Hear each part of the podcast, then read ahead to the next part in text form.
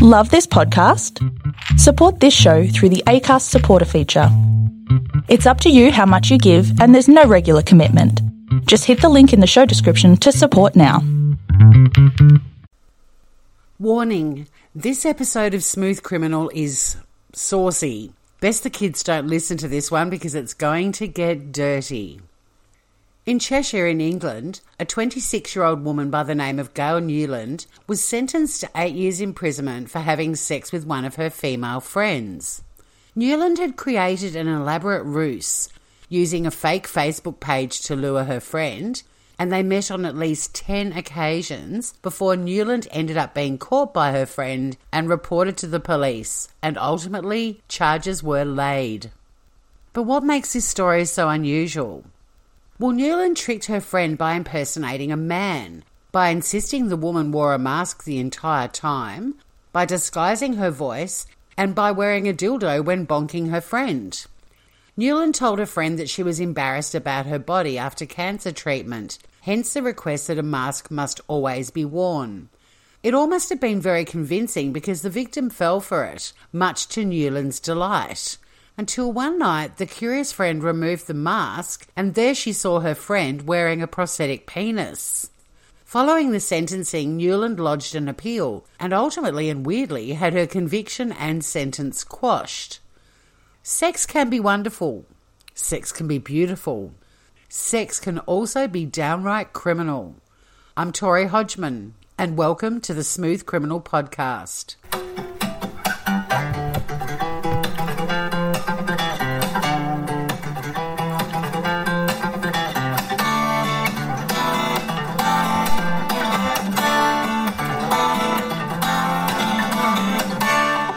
Now, don't panic and think we're heading into the horrible world of sex crimes. We're not. We're heading into the world of people getting a bit fired up and doing stupid things, all because of things that displeased them when they were doing the wild thing.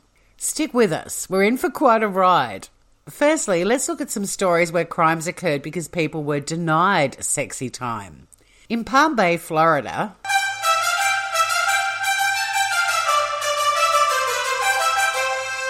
Why am I not surprised an episode about sex starts with a story from Florida? Anyway, back to Palm Bay, where James Seahouse was arrested and charged after robbing a 7 Eleven store. When asked what his motive was, he said he was furious because his fiancee had refused to do the horizontal hula with him.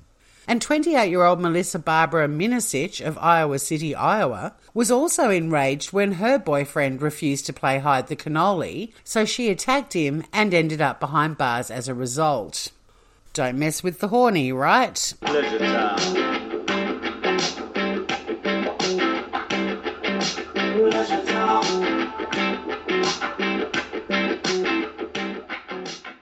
Now, I think it's quite possible that many of you listening to this podcast may have been called the wrong name mid flagrante, or you've possibly even done it yourself.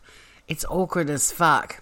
Barbara Hall, aged 60, found herself thinking that another woman's name was being called out when she and her 45 year old boyfriend were shagging their brains out one night back in 2012 in Florida.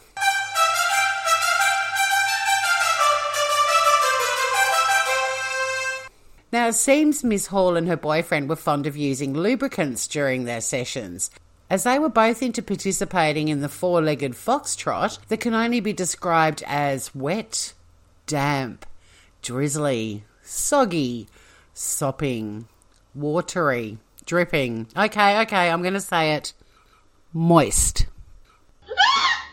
so during their session, Hall's boyfriend cried out for lubricant. Now, this couple had used many things to lube up their lives, including olive oil, standard lube brands, and even cooking oil spray. In the US, there's a brand of cooking oil spray called PAM, which they had used on previous occasions. But unfortunately for Hall's boyfriend, he also had an ex girlfriend called Pam. So when he called out for some Pam, Hall mistakenly thought he was calling out for his ex lover, and well, to put it mildly, she lost her shit flying into a rage, punching him repeatedly, and then she threw an olive oil bottle, a large metal cup, and a torch at his head. Hall was arrested and charged with domestic battery, and her boyfriend never contacted her again.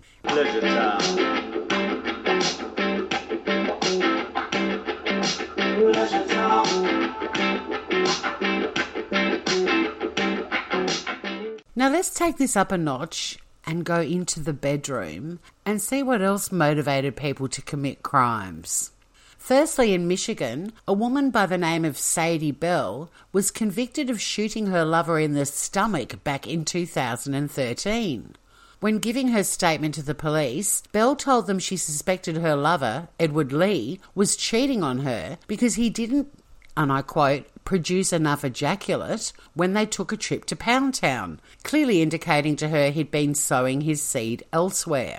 In a nutshell, Bell told the cops she was pissed off, so she shot him. In court, the prosecutor, Paul Walton, described the case as, a quote, a little bizarre. You got that right.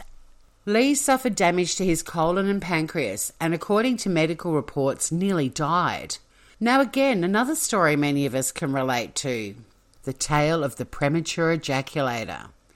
Now, look, yeah, it's terribly disappointing when you're all fired up for a session and then the whole thing is over before it began. But most of us just go, oh, well, them's the breaks, and we hope in the next round our lover might have a bit more staying power, right? Like, most of us wouldn't attack our lovers, scratching and hitting them so much they resort to calling the police. But Raquel Gonzalez did just that after her boyfriend Ezric Davis came too quickly and very much to his detriment. The cops came to, to the house quickly enough to save Davis from the attack, although by then he'd already sustained serious injuries around his eyes and nose. Gonzalez was charged with felony domestic battery, but according to reports, she was belligerent and uncooperative with the police, maintaining she was more than entitled to react like that, and any woman would do the same if their boyfriend was a premature ejaculator. Oh, oh, and one tiny detail I forgot to mention in this story it happened in Florida.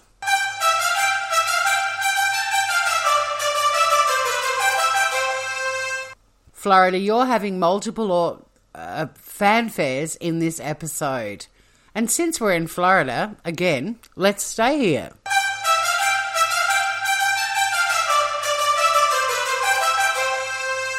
I'm starting to think if you are in Florida, your life will be way easier if you stay celibate, like until you die or move.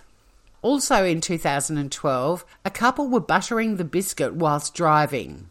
Yep, you heard that bit right. It gives ride a whole new meaning.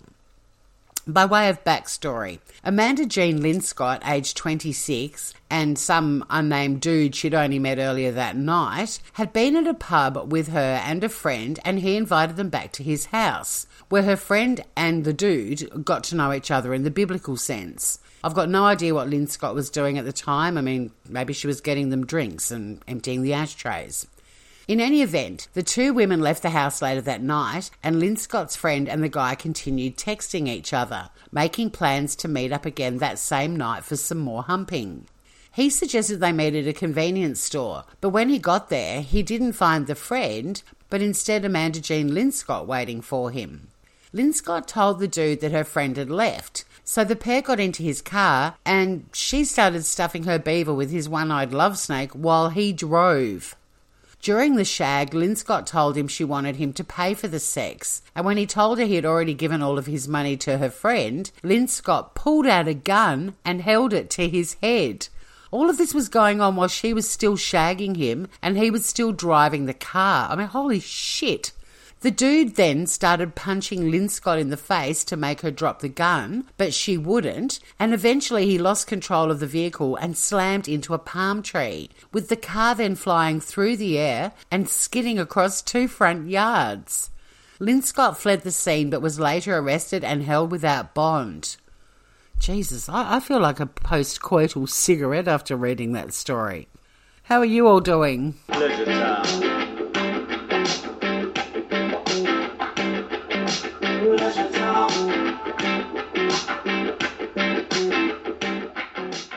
Okay, I think we need to give Florida a break and head someone new. So let's go to Munich in Germany to a story of a criminal and a nymphomaniac.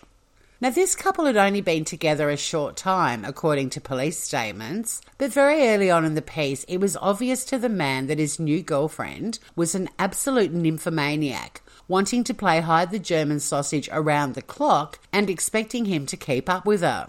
On the night in question, they'd already shagged God knows how many times when the totally exhausted and depleted dude decided to leave her apartment but she wouldn't let him leave and instead told him she was bang up for some more banging. The quick thinking dude said he needed to use the bathroom and escaped out of the window and ran to the police station to report her for. Well, I mean, what could he report her for? As the cops told him, being an nymphomaniac isn't a crime, and as he managed to escape her home, she couldn't be charged with false imprisonment either. And another word of warning Telling your girlfriend you're too tired for a roll in the hay could also get you into a spot of bother. Back to Florida.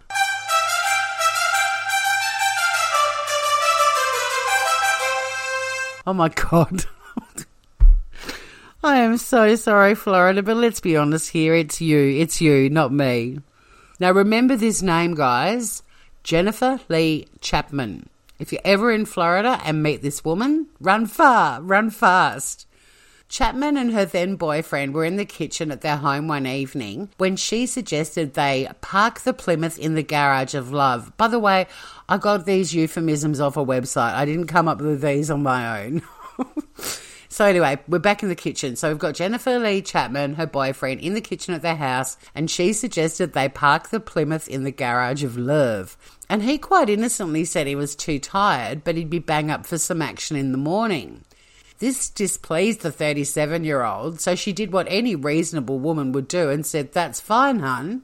No, no, no, she didn't do that. Chapman grabbed a kitchen knife and slashed him multiple times on the arm and shoulder. Ouch! In addition, Chapman headbutted and punched her lover in the face multiple times. Chapman was arrested and charged with aggravated battery and a probation violation.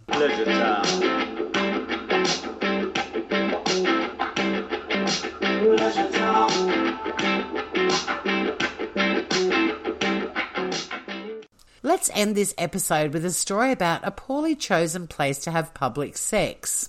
In a cop car, right after you've been arrested. Yep, yep, you heard that right. and where, pray tell, did this happen? Why, Florida, of course.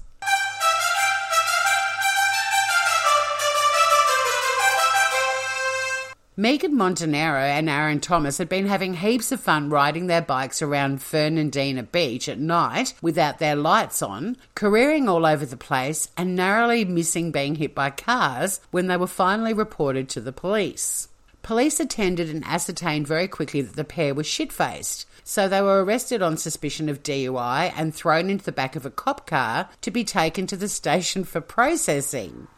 These two had barely been in the cop car for a few minutes when they started to get frisky as fuck, ripping their clothes off and shagging like crazed weasels, much to the horror of the two cops in the front seats. The police stopped the car and pulled Thomas from the vehicle to separate the loving, so to speak, and Thomas took off running. He was easy to catch considering he was drunk as a skunk. The naked Thomas was transported to the station in a separate car that had arrived at the scene, and at the station he and Montanero were charged.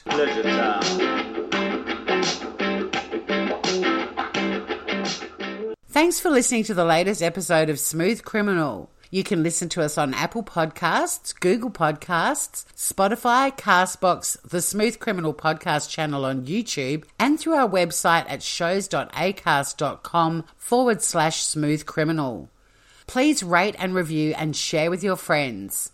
If you've got an idea of a theme for a future show, please join our Facebook group, pop a note in your review on your chosen podcast channel, or you can even email us at smoothcriminalchannel at gmail.com.